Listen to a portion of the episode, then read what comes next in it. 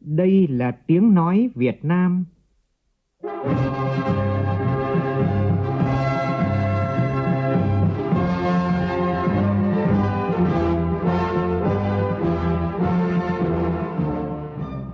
là tiếng nói Việt Nam, phát thanh từ Hà Nội, thủ đô nước Cộng hòa xã hội chủ nghĩa Việt Nam.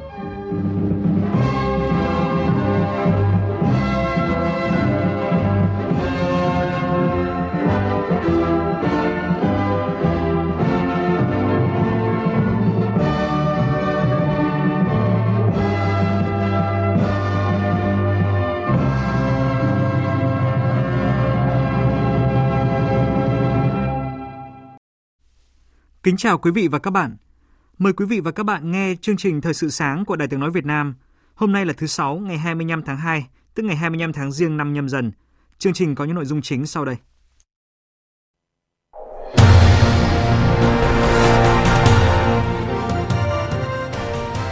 Chuyến thăm cấp nhà nước của Chủ tịch nước Nguyễn Xuân Phúc và phu nhân tới Singapore có ý nghĩa đặc biệt quan trọng trong bối cảnh hai nước đang hướng tới kỷ niệm 50 năm thiết lập quan hệ ngoại giao và 10 năm thiết lập quan hệ đối tác chiến lược vào năm 2023.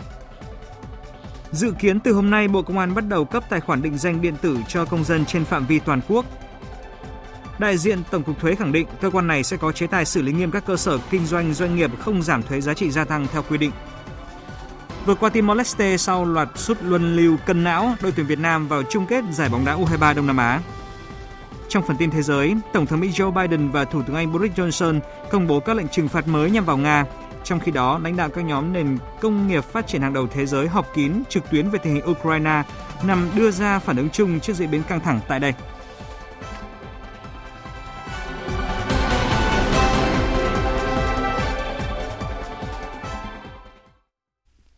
Bây giờ là nội dung chi tiết. Tối qua, theo giờ địa phương, chuyên cơ đưa Chủ tịch nước Nguyễn Xuân Phúc cùng phu nhân và đoàn cấp cao Việt Nam đã đến sân bay quốc tế Changi bắt đầu chương trình chuyến thăm cấp nhà nước Singapore. Tin của phóng viên Vũ Dũng. Chuyến thăm cấp nhà nước của Chủ tịch nước Nguyễn Xuân Phúc nhằm tái khẳng định mối quan hệ tốt đẹp giữa Singapore và Việt Nam khi cả hai nước chuẩn bị kỷ niệm 50 năm thiết lập quan hệ ngoại giao và kỷ niệm 10 năm thiết lập quan hệ đối tác chiến lược vào năm 2023. Hôm nay, lễ đón Chủ tịch nước Nguyễn Xuân Phúc sẽ diễn ra tại phủ Tổng thống Istana. Sau đó, Chủ tịch sẽ hội kiến Tổng thống Halima Yacob. Tổng thống Singapore cũng sẽ tổ chức bữa tiệc cấp cao nhà nước chào đón Chủ tịch nước Nguyễn Xuân Phúc vào tối cùng ngày. Theo chương trình dự kiến trong khuôn khổ chuyến thăm, Chủ tịch nước Nguyễn Xuân Phúc cũng sẽ hội đàm với Thủ tướng Lý Hiển Long, hội kiến Chủ tịch Quốc hội Tan Chuan Jin.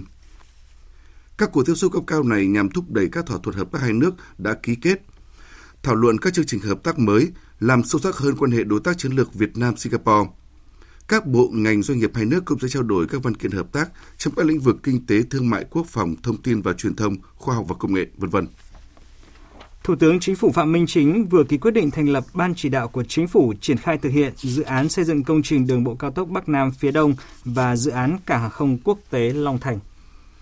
Ban chỉ đạo có nhiệm vụ chỉ đạo kiểm tra điều hòa phối hợp và đôn đốc các bộ ngành địa phương liên quan thực hiện các nhiệm vụ về đầu tư xây dựng dự án đường bộ cao tốc Bắc Nam phía Đông – và dự án cảng hàng không quốc tế Long Thành theo đúng các nghị quyết của Quốc hội và Chính phủ đối với hai dự án. Chỉ đạo xây dựng cơ chế chính sách để đẩy nhanh tiến độ hai dự án trình Chính phủ. Thủ tướng Chính phủ xem xét quyết định. Chỉ đạo việc triển khai thực hiện dự án theo quy định, báo cáo Thủ tướng Chính phủ. Cả hai ban chỉ đạo này đều do Phó Thủ tướng Chính phủ Lê Văn Thành làm trưởng ban. Sáng nay tại nhà Quốc hội, Ủy ban Văn hóa Giáo dục của Quốc hội tổ chức phiên giải trình về việc thực hiện chính sách pháp luật trong tuyển dụng, sử dụng, quản lý đội ngũ giáo viên mầm non phổ thông và tình hình tổ chức triển khai dạy học trong bối cảnh dịch COVID-19. Phóng viên Lại Hoa thông tin. Việc tuyển dụng sử dụng quản lý đội ngũ giáo viên phổ thông mầm non thời gian qua cơ bản đáp ứng được yêu cầu của ngành giáo dục, hệ thống chính sách pháp luật đối với đội ngũ giáo viên cán bộ quản lý giáo dục – Tuy nhiên, việc thừa thiếu giáo viên cục bộ vẫn xảy ra ở một số địa phương và ở các cấp học khác nhau. Việc thiếu giáo viên chủ yếu xảy ra ở các môn học như tiếng Anh, mỹ thuật, âm nhạc và tin học. Đặc biệt có tình trạng thiếu giáo viên ở những địa phương có các khu công nghiệp bởi mức lương của công nhân tại các khu công nghiệp cao hơn hẳn mức lương của giáo viên. Yêu cầu đặt ra là giả soát, dự báo nhu cầu giáo viên, quy hoạch mạng lưới đào tạo sư phạm, công bố chuẩn nghề nghiệp giáo viên, có chính sách phù hợp trong tuyển dụng, sử dụng, luân chuyển giáo viên để đảm bảo chất lượng và đáp ứng yêu cầu đổi mới căn bản toàn diện giáo dục. Bên cạnh đó, các địa phương chủ động giả soát sắp xếp lại các điểm trường, biên chế giáo viên phù hợp một nội dung cũng rất quan trọng tại phiên giải trình đó là vấn đề dạy học trong bối cảnh COVID-19. Phiên giải trình sẽ tập trung vào nhóm vấn đề lớn đó là đảm bảo an toàn khi mở cửa trường học và đảm bảo chất lượng giáo dục trong bối cảnh dịch COVID-19. Phụ huynh và học sinh cả nước mong chờ những quy định chính sách mới sát thực khoa học tiếp tục được đưa ra sau phiên giải trình giúp tháo gỡ những khó khăn vướng mắc hiện nay. Thưa quý vị, dù đã được tiêm vaccine phòng COVID-19 cùng với triển khai các biện pháp phòng chống dịch đồng bộ, nhưng sau một tuần trở lại học trực tiếp, số sinh viên mắc COVID-19 ở các trường đại học có xu hướng tăng nhanh. Bằng nhiều giải pháp khác nhau, các trường đang nỗ lực ứng phó với tình huống phát sinh này. Phóng viên Minh Hường thông tin. 100% sinh viên đã tiêm đủ 2 mũi vaccine phòng COVID-19, đo nhiệt độ khử khuẩn tay trước khi vào giảng đường, ngồi học đảm bảo giãn cách, đeo khẩu trang trong suốt quá trình học. Nhưng sau một tuần, Học viện Phụ nữ Việt Nam liên tiếp phát hiện sinh viên nhiễm COVID-19, kéo theo là hàng trăm trường hợp là F1. Để tiếp tục duy trì việc dạy và học trong điều kiện F0 tăng lên từng ngày, ông Trần Quang Tiến, Giám đốc Học viện Phụ nữ Việt Nam cho biết.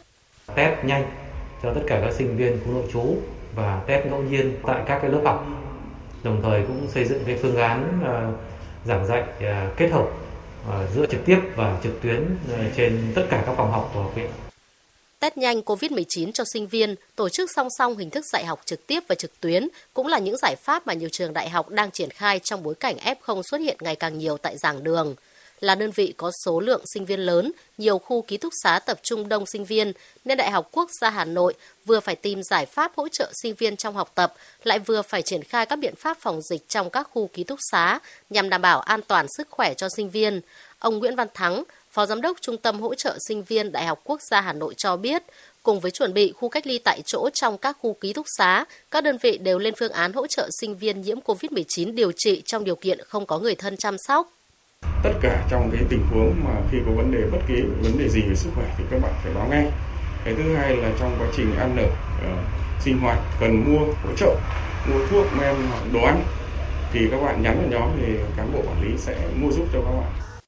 Ngày 23 tháng 2, tại phiên họp của Ban chỉ đạo phòng chống dịch COVID-19 thành phố Hà Nội, ông Nguyễn Thanh Sơn, Bí thư Đảng ủy khối các trường cao đẳng Đại học Hà Nội cho biết, vừa qua có 300.000 sinh viên quay lại trường. Nhiều trường đã lúng túng khi số sinh viên là F0 tăng cao. Đảng ủy khối đã họp với bí thư hiệu trưởng các trường với thông điệp không cấm sinh viên quay lại, nhưng tránh tình trạng ồ ạt, ưu tiên sinh viên năm đầu và năm cuối tới trường.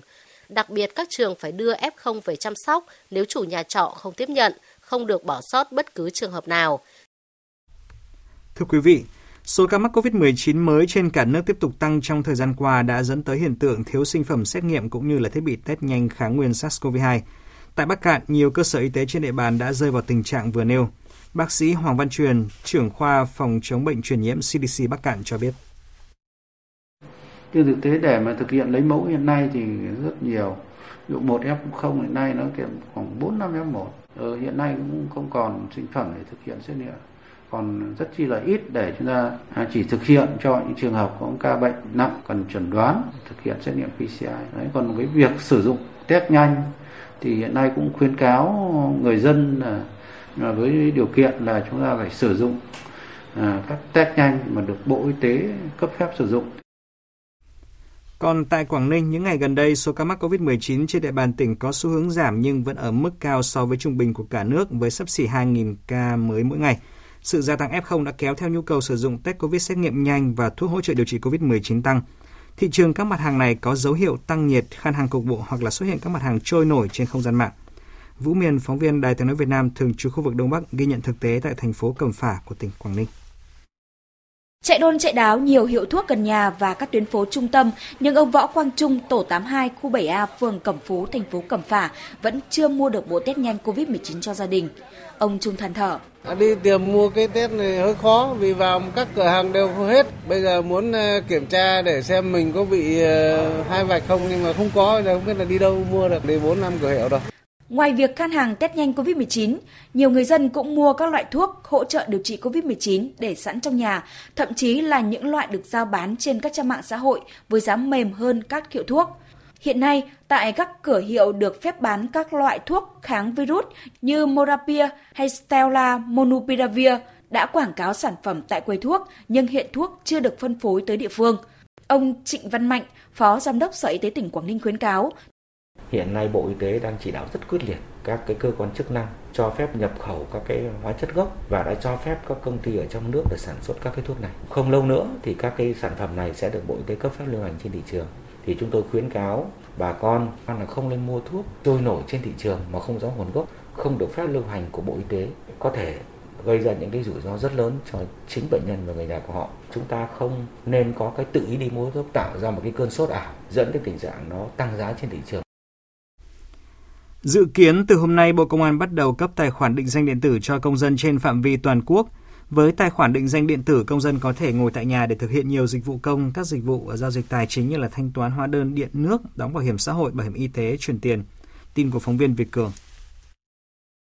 Tài khoản định danh điện tử là tập hợp gồm tên đăng nhập, mật khẩu hoặc hình thức xác thực khác được tạo lập bởi hệ thống định danh và xác thực điện tử của Bộ Công an – Tài khoản này được quản lý và xác thực trên ứng dụng định danh điện tử quốc gia do Bộ Công an phát triển.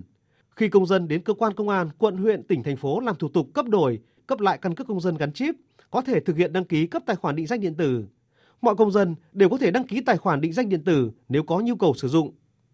Đặc biệt, việc bảo mật thông tin công dân không thể giả mạo, chính xác và duy nhất do thông tin được xác thực từ cơ sở dữ liệu quốc gia về dân cư là dữ liệu được chính phủ giao cho Bộ Công an quản lý Do vậy, khi công dân thực hiện các giao dịch điện tử trên môi trường điện tử sẽ thuận tiện và an toàn. Thiếu tá Hoàng Văn Dũng, Phó Giám đốc Trung tâm Dữ liệu Quốc gia về dân cư Bộ Công an cho biết. Trong cái tình hình dịch bệnh Covid diễn ra hết sức phức tạp hiện nay và khi sử dụng tài khoản định danh điện tử này sẽ giúp công dân không phải thực hiện các cái thủ tục tại cái cơ quan công an hoặc là những cái cơ quan nhà nước khác ờ, khi đi làm các thủ tục hành chính không phải đến trực tiếp cơ quan để thực hiện thông qua các dịch vụ công mức độ 4, mức độ 3 để giảm thiểu cái việc đi lại của công dân cũng như cái chi phí về cái việc xác minh rồi thời gian công sức của công dân trong cái quá trình thực hiện các thủ tục hành chính và cái tài khoản định danh điện tử sẽ được Bộ Công an thông qua việc kết nối với các cơ quan dữ liệu chuyên ngành, các bộ ngành để thực hiện xác thực thông tin và đảm bảo được thông tin tài khoản của người dân về định danh điện tử là chính xác nhất. Thưa quý vị, đã hơn 20 ngày áp dụng việc giảm thuế giá trị gia tăng VAT về mức 8%, song qua ghi nhận thực tế cho thấy chỉ ở những siêu thị, công ty, cửa hàng có xuất hóa đơn rõ ràng thì người tiêu dùng mới được hưởng chính sách này. Về phía doanh nghiệp cũng còn rất nhiều băn khoăn vướng mắc, trong đó nổi cộng lên là việc xác định những mặt hàng nào thuộc diện giảm thuế, hàng hóa nào không được giảm thuế, việc lập hóa đơn giá trị gia tăng cho hàng hóa dịch vụ được giảm thuế được thực hiện như thế nào cho đúng quy định pháp luật và đúng đối tượng thụ hưởng. Trước thực tế này, bà Phạm Thị Minh Hiền, Phó vụ trưởng vụ chính sách Tổng cục Thuế nhấn mạnh, cơ quan này sẽ xử lý nghiêm các cơ sở kinh doanh doanh nghiệp không thực hiện việc giảm thuế VAT từ 10% xuống 8%.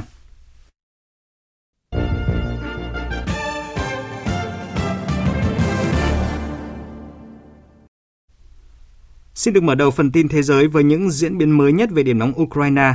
Sau một ngày triển khai chiến dịch đặc biệt nhằm phi quân sự hóa Ukraine và đem lại hòa bình cho khu vực Donbass bảo vệ thường dân, Bộ Quốc phòng Nga đã thông báo về một số kết quả. Phóng viên Anh Tú, thường trú Đại tướng nước Việt Nam tại Liên bang Nga thông tin. Người phát ngôn chính thức của Bộ Quốc phòng Nga, Thiếu tướng Igor Konashenkov cho biết, tổng cộng do kết quả của các cuộc tấn công của lực lượng vũ trang Nga, 83 đối tượng mặt đất thuộc cơ sở hạ tầng quân sự của Ukraine đã bị vô hiệu hóa, và bốn máy bay người lái tấn công Bayraktar TB2 của lực lượng vũ trang Ukraine đã bị bắn hạ. Ông nhấn mạnh rằng chiến dịch quân sự đặc biệt vẫn tiếp tục, quân đội của Cộng hòa Nhân dân Donetsk và Lugansk đã xuyên thủng hàng phòng thủ được trang bị tốt của lực lượng vũ trang Ukraine, tiến sâu 6 đến 8 km nhờ sự hỗ trợ hỏa lực của pháo binh và không quân Nga. Thư ký báo chí của Tổng thống Nga Dmitry Peskov cho biết, chiến dịch có mục tiêu của nó, chúng phải đạt được, thời hạn kết thúc chiến dịch do Tổng thống Putin quyết định. Theo chuyên gia quân sự Alexei Leonkov, phá hủy cơ sở tầng quân sự của Ukraine và giải phóng lãnh thổ của các nước Cộng hòa Nhân dân Donetsk và Lugansk là nhiệm vụ chính trong chiến dịch của quân đội Nga ở Donbass. Ông tin rằng nó sẽ được hoàn thành sớm. Nhà khoa học chính trị Piotr Apokov cho rằng cơ sở hạ tầng quân sự của Ukraine sẽ bị phá hủy và sau khi đưa quân từ ba bên Belarus, Crimea, Donbass vào, thì nghi vấn về sự đầu hàng của quân đội Ukraine sẽ được đặt ra trong vài ngày tới. Theo ông, Nga không lấy lãnh thổ Donbass cho riêng mình mà thay đổi toàn bộ Ukraine, tức là đang nói về sự thay đổi hoàn toàn quyền lực ở Ukraine. Đáng chú ý, Tổng thống Mỹ Joe Biden vừa công bố thêm các lệnh trừng phạt đối với Nga sau khi nước này tiến hành chiến dịch quân sự đặc biệt ở Ukraine. Phạm Huân, phóng viên Đài tiếng nói Việt Nam thường trú tại Mỹ đưa tin. Phát biểu tại Nhà Trắng, Tổng thống Joe Biden nhấn mạnh Nga sẽ phải hứng chịu những hậu quả của việc Tổng thống Vladimir Putin lựa chọn hành động quân sự đối với Ukraine. Ngày hôm nay, tôi đã cho phép các lệnh trừng phạt bổ sung và những giới hạn mới về xuất khẩu sang Nga. Điều này sẽ áp đặt thiệt hại nghiêm trọng đối với nền kinh tế Nga tức thì và về sau này. Các biện pháp trừng phạt này nhằm tối đa hóa tác động lâu dài đối với Nga và giảm tối thiểu ảnh hưởng đối với Mỹ và các đồng minh. Tôi muốn làm rõ rằng Mỹ không làm điều này một mình. Chúng tôi đã xây dựng một liên minh đối tác đại diện hơn một nửa kinh tế toàn cầu. 27 thành viên EU bao gồm Pháp, Đức, Italia, Anh, Canada, Nhật Bản, Australia, New Zealand và nhiều nước khác cùng nhau mở rộng tác động của biện pháp ứng phó chung đối với Nga. Các lệnh trừng phạt Tổng thống Biden công bố bao gồm hạn chế giao dịch bằng đồng đô la Mỹ, đồng bảng Anh, đồng euro và đồng yên Nhật của Nga khi tham gia nền kinh tế toàn cầu, ngăn khả năng cung cấp tài chính và hoạt động phát triển của quân đội Nga, làm suy yếu khả năng cạnh tranh của Nga trong nền kinh tế công nghệ cao. Tổng thống Biden cũng công bố các lệnh trừng phạt mới đối với bốn ngân hàng lớn của Nga, bao gồm VTB và Sberbank, cũng như một số thành viên trong giới tinh hoa Nga và các thành viên gia đình họ. Ngoài ra, Mỹ cũng sẽ áp đặt hạn chế đối với khoản nợ công của Nga cho các doanh nghiệp nhà nước với tài sản trị giá lên tới hơn 1.400 tỷ đô la. Tổng thống Biden cho biết, Mỹ và các đối tác và đồng minh sẽ cắt giảm hơn một nửa nhập khẩu công nghệ cao của Nga nhằm ngăn cản nước này tiếp tục hiện đại hóa quân đội. Trong bài phát biểu của mình, Tổng thống Biden một lần nữa nhấn mạnh rằng các lực lượng Mỹ sẽ không can dự vào cuộc xung đột với Nga ở Ukraine mà chỉ tới châu Âu để bảo vệ các đồng minh NATO và chấn an các đồng minh ở Đông Âu. Tổng thống Biden nói đã cho phép lực lượng Mỹ tại châu Âu triển khai tới sườn phía đông của NATO, cũng như triển khai thêm quân từ Đức. Tổng thống Biden cũng khẳng định chưa có kế hoạch hội đàm với người đồng cấp Nga Vladimir Putin. Tương tự, Thủ tướng Anh Boris Johnson vừa công bố gói trừng phạt mà ông đánh giá là lớn chưa từng thấy mà Anh áp dụng nhằm vào Nga với mục đích đáp trả hành động quân sự của Nga tại Ukraine. Phóng viên Quang Dũng, thường trú Đài tiếng nói Việt Nam tại Pháp, theo dõi khu vực Tây Âu đưa tin. Trọng tâm của gói trừng phạt 10 điểm mà Thủ tướng Anh Boris Johnson trình bày trước các nghị sĩ Hạ viện Anh chiều ngày 24 tháng 2 là việc cắt đứt hầu như toàn bộ các kênh huy động vốn của các ngân hàng Nga trên thị trường tài chính London. Một loạt các ngân hàng Nga, trong đó có cả ngân hàng lớn thứ hai của Nga là VTB, cũng sẽ bị đóng băng tài sản trên đất Anh. Tiếp đến, các công ty lớn của Nga trong lĩnh vực công nghiệp quốc phòng như Rostec, Uran Vagonzavod và ba công ty trong lĩnh vực chế tạo tên lửa, máy bay chiến đấu và tàu chiến Nga cũng bị trừng phạt. Hơn 100 cá nhân và thực thể khác, trong đó có một số nhà tài phiệt, chủ ngân hàng Nga cũng nằm trong danh sách bị đóng băng tài sản và cấm nhập cảnh vào Anh. Hãng hàng không lớn nhất của Nga là Aeroflot cũng bị Anh cấm bay vào lãnh thổ Anh. Ngoài ra, chính phủ Anh cũng ra lệnh cấm xuất khẩu công nghệ cao sang Nga. Phát biểu trước các nghị sĩ Anh, Thủ tướng Anh Boris Johnson tự tin cho rằng các lệnh trừng phạt này sẽ bóp nghẹt nền kinh tế Nga từng bước một. Ông Boris Johnson thậm chí còn đi xa hơn khi cho biết sẽ cùng đề nghị với Mỹ và Liên minh châu Âu các biện pháp cứng rắn hơn nữa đối với Nga. Trong số những biện pháp trừng phạt tài chính lớn nhất, sắp tới chúng tôi sẽ phối hợp cùng với Mỹ và Liên minh châu Âu để đề xuất những hạn chế thương mại mới, siết chặt việc xuất khẩu giống như điều nước Mỹ đang làm. Chúng tôi sẽ đề ra luật cấm xuất khẩu các mặt hàng lưỡng dụng sang Nga. Đối với các diễn biến hiện nay trong cuộc chiến tại Ukraine, Thủ tướng Anh Boris Johnson cho biết phía Anh sẽ tiếp tục hỗ trợ Ukraine về mặt nhân đạo và khí tài quân sự, nhưng loại bỏ khả năng được một số nghị sĩ Anh đề xuất là gửi không quân Anh sang trợ giúp quân đội Ukraine. Trong khi đó, Tổng thống Pháp Emmanuel Macron tối qua đã điện đàm với Tổng thống Nga Vladimir Putin đề nghị dừng hoạt động quân sự đặc biệt tại Ukraine. Mạnh Hà, phóng viên Đài tiếng nói Việt Nam thường trú tại Pháp đưa tin. Văn phòng Tổng thống Pháp cho biết, ông Emmanuel Macron tối qua đã có cuộc điện đàm với người đồng nhiệm Nga Vladimir Putin về chiến dịch quân sự mà Nga đang tiến hành tại Ukraine. Ông Emmanuel Macron đã đề nghị Tổng thống Nga dừng ngay lập tức chiến dịch trên và cảnh báo Nga sẽ phải đối mặt với các lệnh trừng phạt nặng nề. Văn phòng Tổng thống Nga cũng đã xác nhận thông tin trên và cho biết Tổng thống Vladimir Putin đã có cuộc trao đổi nghiêm túc và thẳng thắn với Tổng thống Pháp, trong đó nêu chi tiết lý do Nga thực hiện hoạt động quân sự trên. Đây cũng là cuộc điện đàm đầu tiên của Tổng thống Nga với một lãnh đạo phương Tây kể từ khi tiến hành chiến dịch quân sự đặc biệt tại Ukraine. Cuộc đối thoại diễn ra trong bối cảnh lãnh đạo 27 nước thành viên Liên minh châu Âu nhóm họp để gia tăng các biện pháp trừng phạt có mục tiêu cả về quân sự lẫn dân sự đối với Nga, trong đó tập trung trong các lĩnh vực tài chính, năng lượng, giao thông cũng như dừng cấp visa cho công dân Nga. EU dự kiến cũng áp đặt thêm các lệnh trừng phạt về kinh tế và với các cá nhân Belarus có liên quan đến hoạt động quân sự của Nga tại Ukraine. Phát biểu trên truyền hình, Thủ tướng Đức Olaf Scholz kêu gọi Liên minh châu Âu nỗ lực để cuộc khủng hoảng Ukraine không lan rộng. Chúng ta cần đảm bảo rằng xung đột không lan sang các nước châu Âu khác. Tôi đồng ý với Tổng thống Mỹ và các nhà lãnh đạo châu Âu khác là cần sử dụng tất cả những gì có thể để ngăn chặn điều này. Thưa quý vị, có thể thấy là rất nhiều cuộc họp khẩn diễn ra vào tối qua tại châu Âu để bàn các giải pháp đáp trả Nga trước cuộc tấn công vào Ukraine, trong đó có những biện pháp trừng phạt chưa từng có. Liệu có một cuộc chiến trừng phạt qua lại giữa hai bên và liệu còn cánh cửa nào cho đối thoại và đàm phán? Nội dung này sẽ được chúng tôi phân tích trong chương trình theo dòng thời sự sáng nay phát sóng từ 7 giờ. Mời quý vị chú ý đón nghe. Thưa quý vị, trước tình hình căng thẳng tại Ukraine, một quan chức Mỹ hôm qua cho biết nước này sẽ sơ tán toàn bộ nhân viên ngoại giao của mình khỏi quốc gia Đông Âu này, đồng thời đình chỉ sự hiện diện ngoại giao và các hoạt động lãnh sự ở nước này. Trong khi đó, đại diện của chính phủ Thái Lan cho biết nước này cũng đã có kế hoạch sơ tán công dân trong khi đang theo dõi những sát sao những tiến triển tại Ukraine. Tin của phóng viên Đài tiếng nói Việt Nam thường trú tại Thái Lan. Bộ Ngoại giao Thái Lan đưa ra tuyên bố về tình hình ở Ukraine rằng chúng tôi ủng hộ những nỗ lực đang diễn ra nhằm tìm ra một giải pháp hòa bình cho tình hình thông qua đối thoại. Theo ông Thani Sagat, người phát ngôn Bộ Ngoại giao Thái Lan cho biết, đã đưa ra kế hoạch sơ tán 250 công dân Thái Lan đang sinh sống ở Ukraine trong bối cảnh căng thẳng với Nga leo thang. Theo đó, sân bay quốc tế ở Lviv sẽ là lựa chọn đầu tiên cho cuộc sơ tán. Đây là địa điểm cách thủ đô Kiev khoảng 540 km về phía Tây và cách biên giới Ba Lan khoảng 70 km. Đại sứ quán Thái Lan tại Ba Lan sẽ thực hiện kế hoạch sơ tán công dân bao gồm bố trí phương tiện để di tản họ khỏi thủ đô và thành phố Odessa, sau đó sắp xếp thuê một chuyến bay để đưa họ về nhà. Trong trường hợp không thể thuê chuyến bay, chính phủ Thái Lan sẽ đưa chuyên cơ tới để giúp công dân hồi hương. Ngoài ra, Bộ Ngoại giao Thái Lan cũng cảnh báo người dân không nên tới Ukraine. Và tiếp ngay sau đây là những thông tin thể thao đáng chú ý.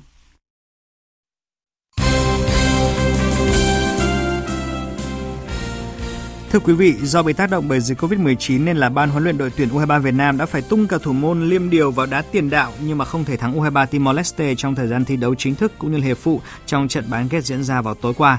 Thanh Nhân đá thành công quả phạt quyết định đã giúp U23 Việt Nam vượt qua Timor Leste với tỷ số 5-3 ở loạt à, luân lưu cân não, qua đó giúp đội tuyển Việt Nam giành quyền vào chung kết giải U23 Đông Nam Á.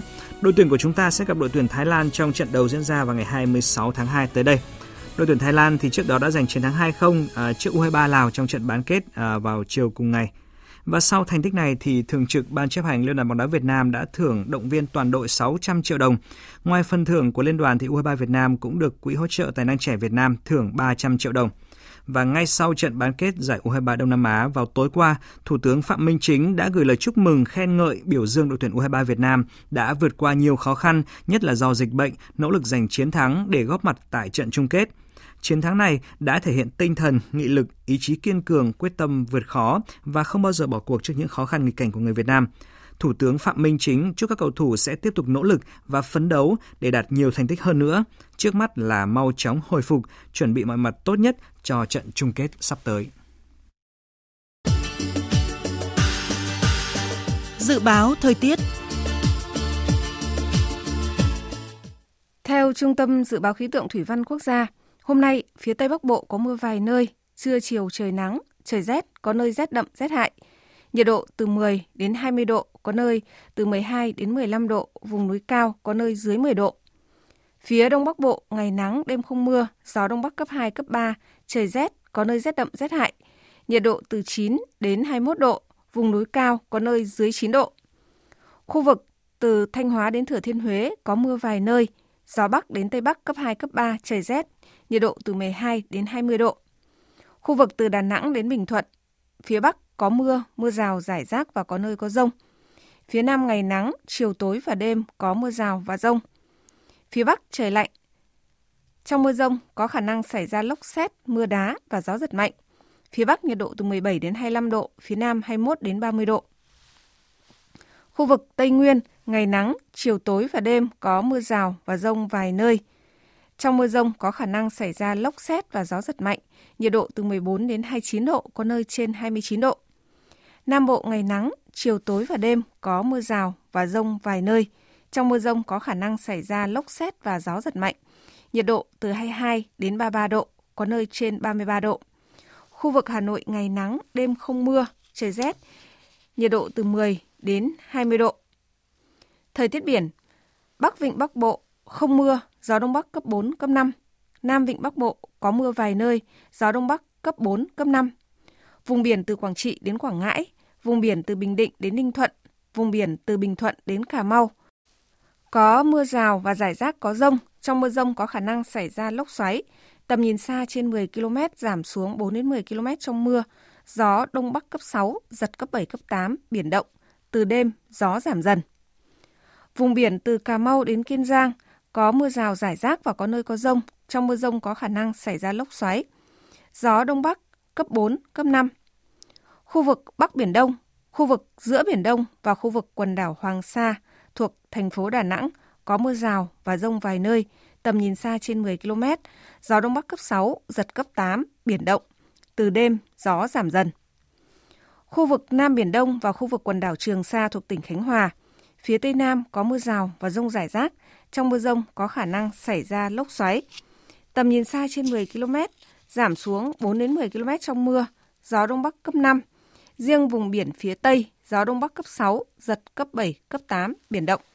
Vịnh Thái Lan có mưa rào và rông rải rác, trong mưa rông có khả năng xảy ra lốc xoáy, gió đông bắc cấp 4. Vừa rồi là những thông tin thời tiết, bây giờ chúng tôi tóm lược những tin chính đã phát trong chương trình.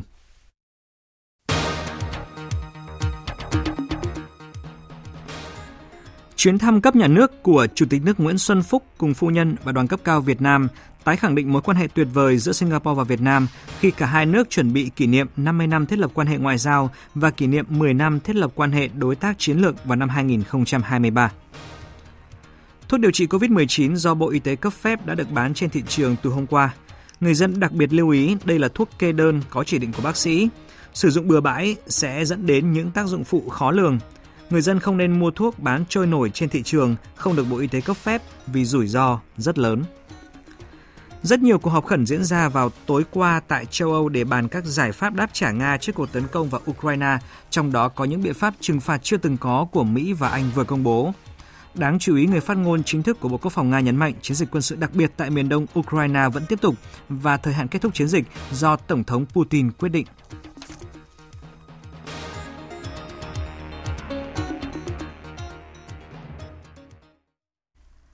Thời lượng dành cho chương trình Thời sự sáng nay đến đây đã hết. Chương trình do biên tập viên Hoàng Ân biên soạn với sự tham gia của phát thanh viên Đoàn Hùng, kỹ thuật viên Mai Hoa, chịu trách nhiệm nội dung Lê Hằng. Xin kính chào tạm biệt và hẹn gặp lại quý vị trong những chương trình sau.